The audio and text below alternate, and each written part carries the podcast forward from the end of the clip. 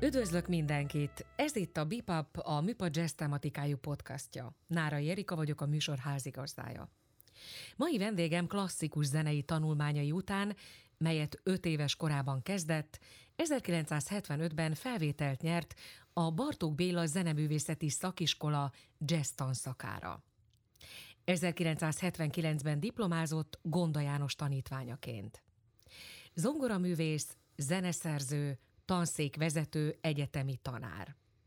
Nagy formátumú muzsikus, aki tehetségét az új irányzatok, eltérő zenekultúrák, kompozíciós technikák és improvizatív rendszerek szintézisének szolgálatába állítja, nem megfeledkezve saját zenei gyökereiről.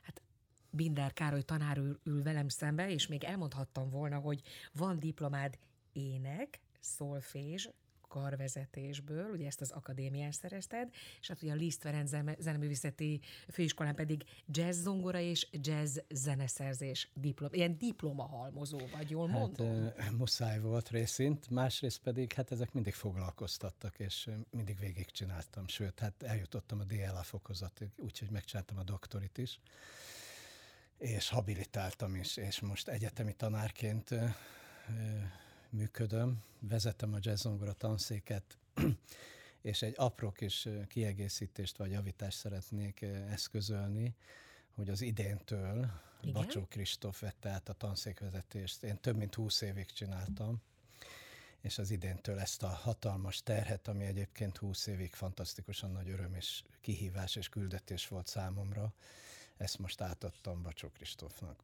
Felsoroltunk ugye egy csomó zenei diplomát, vagy zenéhez köthető diplomát, de ha jól tudom, ugye édesapád orvos volt, és te egy csomószor felvételiztél az orvosira. Hát akkor még nem voltál abban biztos, hogy akkor zenész akarsz lenni, vagy ennek mi volt az oka? Hát egy ilyen klasszikus polgári családban nőttem föl. Édesanyám pedagógus, volt édesapám orvos, és szóba nem került, hogy én zenével foglalkozzak, viszont minden nap zenéltünk. Édesem is zongorázott, apukám is soha nem tanult zenét, és mégis órákig tudott úgy zongorázni, és fütyülni, és énekelni hozzá, hogy a családban mindenki élvezte. És valahogy engem is megfogott ez a csodálatos dolog, és hát öt éves koromtól nem lehetett az zongorától engem elvonszolni. Úgy, és akkor rendesen tanárhoz küldtek, és... Jártam, igen, jártál, klasszikus aha. zongorára, és 14 éves koromtól kezdtem saját darabokat írni, és akkor már volt zenekarom, az öcsém gimnáziumában játszottunk még annó Emerson, Lékent Palmer, Beatles számokat, akkor énekeltem, volt orgona, tehát nagyon-nagyon pesgő zenei élet volt akkor körülöttem, és, és nagyon-nagyon szerettem mindenféle zenét, gyűjtöttem az összes létező csodás népzenei gyűjteményem van, jazz lemezek, klasszikus zenék, úgyhogy folyamatosan zenében éltem, de hát az édesapám azt szerette volna, hogy orvos legyek, de hát az akkoriban, abban a rendszerben ez, ez bűnnek számított, vagyis ez nagyon-nagyon nagy rossz pont volt, hogy az édesapám orvos és az anyukám pedagógus. Úgyhogy hiába, hiába értem el a pontszámot, helyhiány, nem vettek föl? helyhiány miatt nem vettek föl.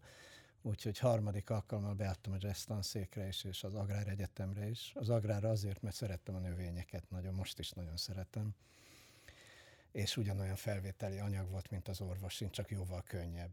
A maximális pontot értem el, fölvettek az Agrár Egyetemre és meg a jazz tanszékre is, és akkor egy ideig párhuzamosan csináltam a kettőt, és végül is a zene mellett kötöttem ki. Édesapám már azt nem érte meg, hogy én doktorit is szereztem, meg tanszékvezető lettem, stb. stb. mert el, meg erkeldíjat kaptam. Úgyhogy lehet, hogyha ezt most látja és hallja, akkor biztos, hogy örül, hogy nem, hogy nem lettem orvos. Nem lettél orvos. Hát, hogy így Ez bántotta egyébként sokáig? Hát igen, mert én gyakorlatilag minden szünidőben kórházban dolgoztam, tényleg visszatekintve mindent, amit lehetett végig csináltam. Műtősegéd voltam, beteghordó, korbonztanon dolgoztam, rengeteg orvosidnak voltam, rengeteg latin szöveget tudtam, és, és diagnózist, és, és benne értem ebben a világban. Amiben... Tehát akkor téged ez nem bántott, vagy nem zavart, hogy a szüleid orvosnak szántak? Hanem nem, én... abszolút nem. Tehát, nekem természetes, természetes volt, hogy én is az mhm. leszek. Igen. Mert hát, hát szóval akkor ne. inkább az bántott, hogy nem vettek föl. Hát igen, igen. Ezt igen. hogy tudja egyébként földolgozni egy 18-20 éves? Nagyon nehéz volt. Ugye, Különösen... hogy bántott? Hogyne, azért bántott, mert akkor találkoztam igazából életemben először szemembe mondott igazságtalansággal és hazugsággal. Tehát amikor a felvételén azt mondták nekem a szemembe, hogy nem nevelünk orvos dinasztiát, akkor úgy elgondolkodtam, hogy miért. Hát csak a jó asztalosnak lehet a fia Igen. jó asztalos. Vagy, vagy hogy az anyukám pedagógus, vagy hogy miért nem voltam kisztag. Tehát, Valószínűleg inkább ez volt az első számú főbűnöd, nem? Hát ez, ez, ez nehéz volt feldolgozni, de a zene úgy látszik ki, ki segítette ebből, és, és, és tényleg most úgy érzem, hogy a zene által tudok gyógyítani, és ez nagyon jó. Van egy nagyon különleges stílusod, ahogy játszol a zongorán. Ez ez az oka annak, hogy a világ szinte összes táján megfordultál, hogy ez ennyire, tehát hogy akkor másképp teszem fel a kérdést, hogy mi az, amitől, ugye nagyon sok jó zenész van, ezt mindannyian tudunk, de mi kell ahhoz, hogy a jóból valaki a legjobb legyen, vagy nagyon különleges legyen, vagy hogy fölkapja rá egy külföldi műpa, az ottani helyi műpa a fejét, és azt mondja, hogy nekünk ő kell, ő jöjjön, ő játsz el azt a darabot, amit, mert az, az egy olyan különleges valami, amit más nem tud úgy játszani. Én most is azt tanítom a növendékeimnek, hogy nagyon-nagyon sok zongorista van, nagyon-nagyon sok zeneszerző, és egyetlen egy dolog emeli ki a, a, ebből a sokból őket, mégpedig az, hogy egyedi és er-, eredeti hangon szólalnak meg. Nyilván egy zeneszerzőnek az alkotói tevékenysége még inkább nyomon követhető, mint egy előadó művésznek, aki már adott darabokat interpretál.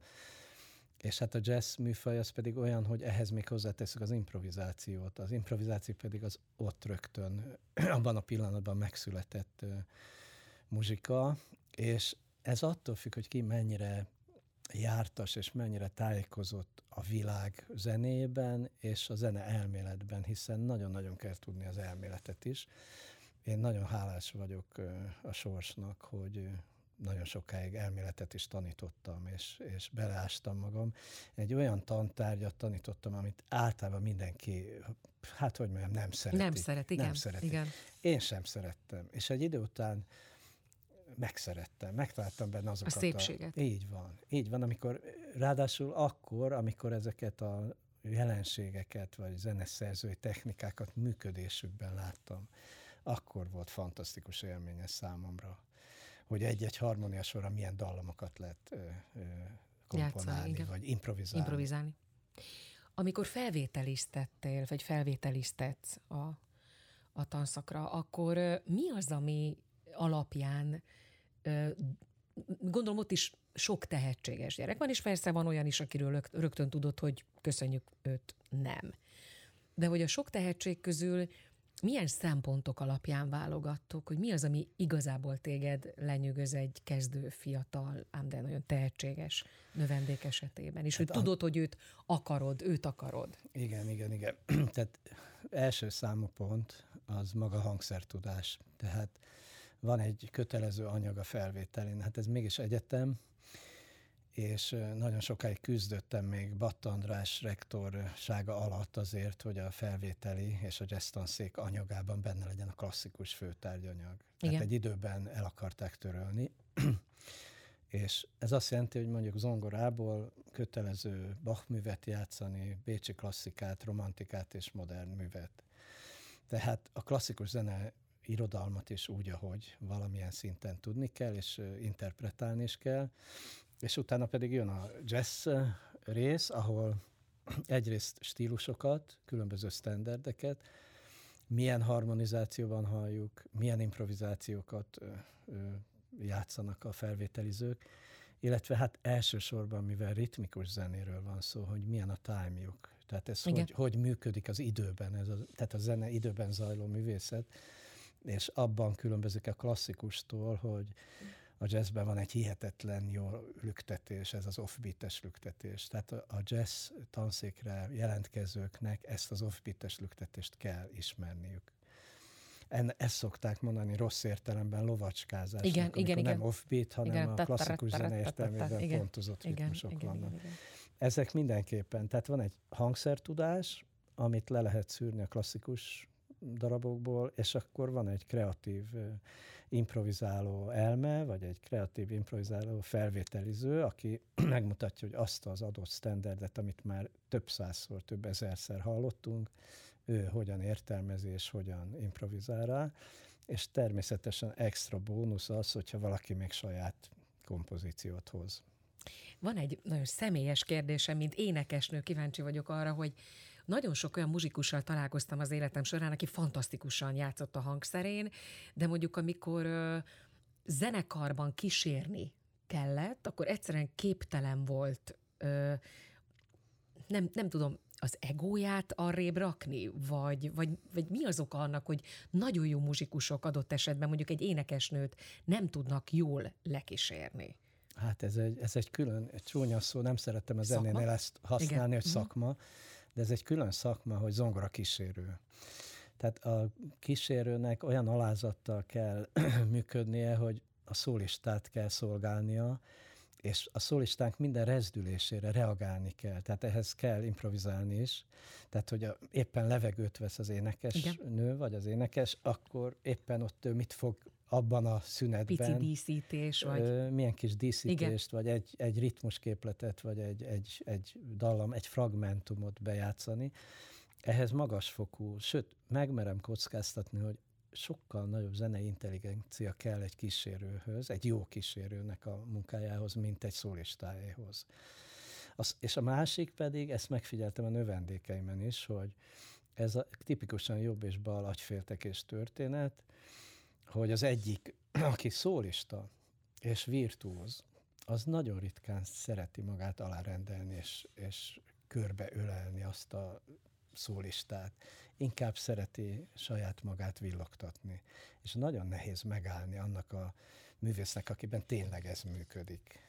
Egyébként hát, ti erre fektettek hangsúlyt a, az, a, a, a tanulmányok alatt? Hogy, vagy... én, én abszolút. Uh-huh. Az a utolsó ilyen tanítványom, aki tényleg ebben fantasztikus volt, ez a Tálasáron volt. Ő is itt volt nálam tegnap. Igen. Igen. De hát ő volt az, akivel leültünk az első órán, két zongorával, és akkor mondtam, hogy játszunk egy morbluszt, meg játszunk egy durbluszt, és hogy milyen hangnembe. Mondtam 12 hangnembe. Kezdjük el ebbe, és menjünk végig és az áron végigment. Na most nagyon-nagyon fontos egy énekesnél, és azt mondja, hogy menjünk egy nagy szekunddal följebb, vagy lejjebb, vagy egy kis terccel, hogy azonnal transponálni, egy.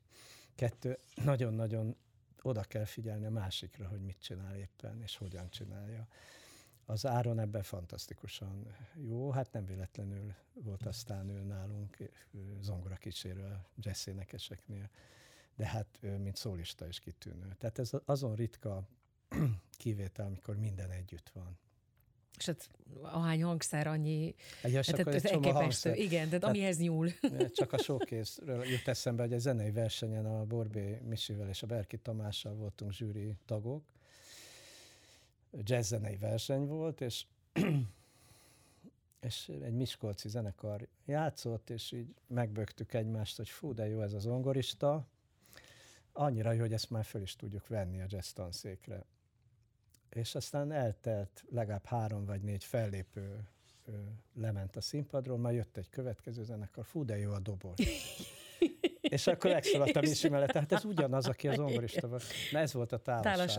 Képzeld, hogy tegnap úgy kezdtem a vele való beszélgetést, hogy igaz-e az a történet, vagy csak egy városi legenda, hogy nyúltál egy hangszer felé, és a tulajdonossal kezded rögtön, meg ne próbáld, mert hogy amihez nyúl, akkor onnantól kezdve azon a hangszeren is játszik. És azt mondta, hogy igen, igaz, és ez a Borbé Misi volt. Úgyhogy most már úgy tudom mesélni a sztorit, hogy hozzá tudom kötni a Misit is, hogy vele történt meg ezt, mondta, hogy, hogy meg ne próbálj, hangsz, menj, a közelében nem mehetsz a szakszofonnak, mert akkor abból is te, abból te, te leszel a legjobb. De még csak egy két adalék, hogyha az Árhonról van szó, hogy egy filharmoniai turnét csináltuk az én kvártettemmel, és a Áron dobolt.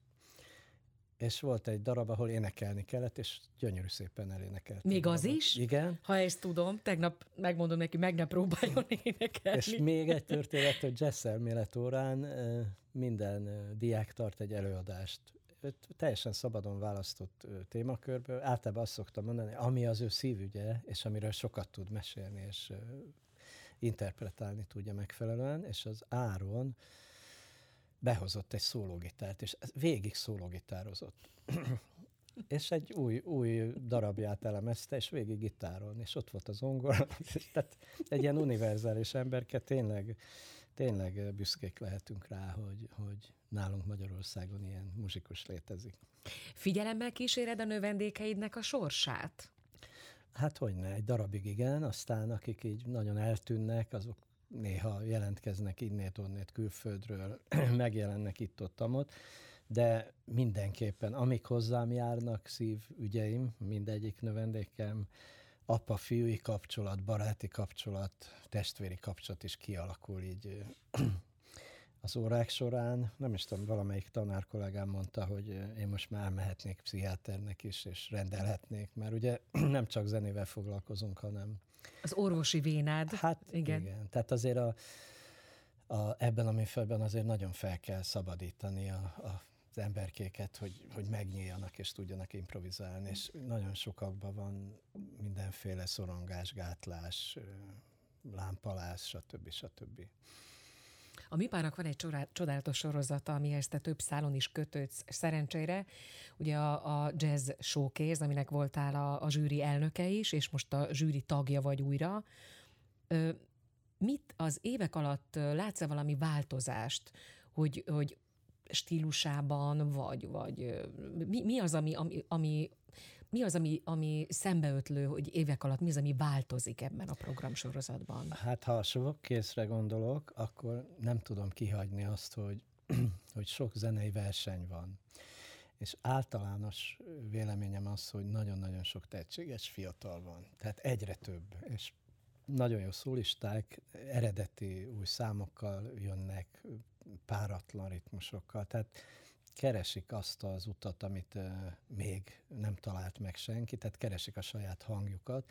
Ez egy nagyon-nagyon pozitív dolog, de mint uh, hangszeres játékosok szinte mindegyik uh, rakétaszerűen fejlődik. Tehát így belegondolok, hogy 10-15 évvel egy zenei versenyen milyen zenekarok voltak, és milyen szólisták, ahhoz képest azt mondom, hogy fantasztikus ez a fejlődés. Ez minek köszönhető, hogy kinyílt a világ, és az interneten sokkal több az Én hozzáférhető egy, zenei anyag, kóta, nem akarok, stb. Nem akarok nagyon haza beszélni, de azért a showcase zenekar javában ott vannak jazz tanszakos, jazz tanszékes növendékek, igen Szerintem az oktatás is, tehát ki, kinyílt a világ egyrészt az internet által, és nagyon sok mindenhez hozzáférnek a gyerekek, másrészt pedig az oktatás által, és nagyon sok helyen nagyon jó tanárok vannak, akár a Konzit nézem, akár a Liszt Ferenc Egyetem jazz tanszékét, de az országban még van sok hely, az Egresiben is, a, a Székesfehérvár igen, igen, igen. is. Tehát nagyon-nagyon sok jó tanár van, és jó tehetséges fiatal. Úgyhogy azt látom, hogy hogy meredeken ével felfelé a színvonal, és ez fantasztikusan jó. Nagyon-nagyon szépen köszönöm, hogy megtiszteltél bennünket, és eljöttél ide ebbe a podcastba. A mai vendégem Binder Károly tanár úr volt. Köszönjük még egyszer. Nára Jerika voltam, tartsanak velünk legközelebb is.